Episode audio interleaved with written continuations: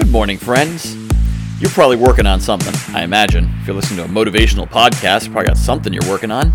Are you letting people know about it, or are you keeping it secret like the Manhattan Project? Well, if you're on the Manhattan Project and you have billions of dollars in funding, then do what you want. But if you're working on something by yourself, you might need a little bit of support. You might need some friends. You might need someone to help get the message out. It's a trap I fall into sometimes. I forget to tell people what I'm doing because they want to help. When they hear about it, they say, Oh, yeah, great. How can I help you? Do you need some introductions? You know, do you want me to spread the word? Do you want to put it on my Facebook page? But they don't do that until I tell them about it. Are you telling your friends, your allies, your supporters, your acquaintances about the cool thing you're doing? And if not, that's why they're not helping you. They want to help. People are just generally helpful.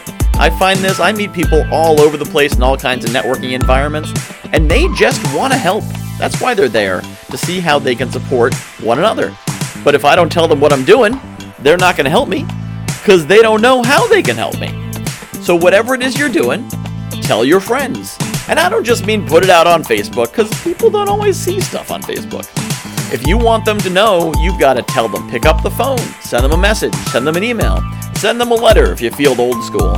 But reach out to them directly and say, hey, friend, I'm doing this. Can you help me? And chances are they're going to say, yeah, I'd be happy to help you. This is a pretty cool thing you're doing. How can I help? What can I do to bring this awesome thing you're doing into the universe? You'd be amazed how supportive people be if you just ask them. While you're at it, let me know what you're doing. Michael at GuyKnowsAGuy.com. I'd like to hear. Maybe I can help you out a little bit.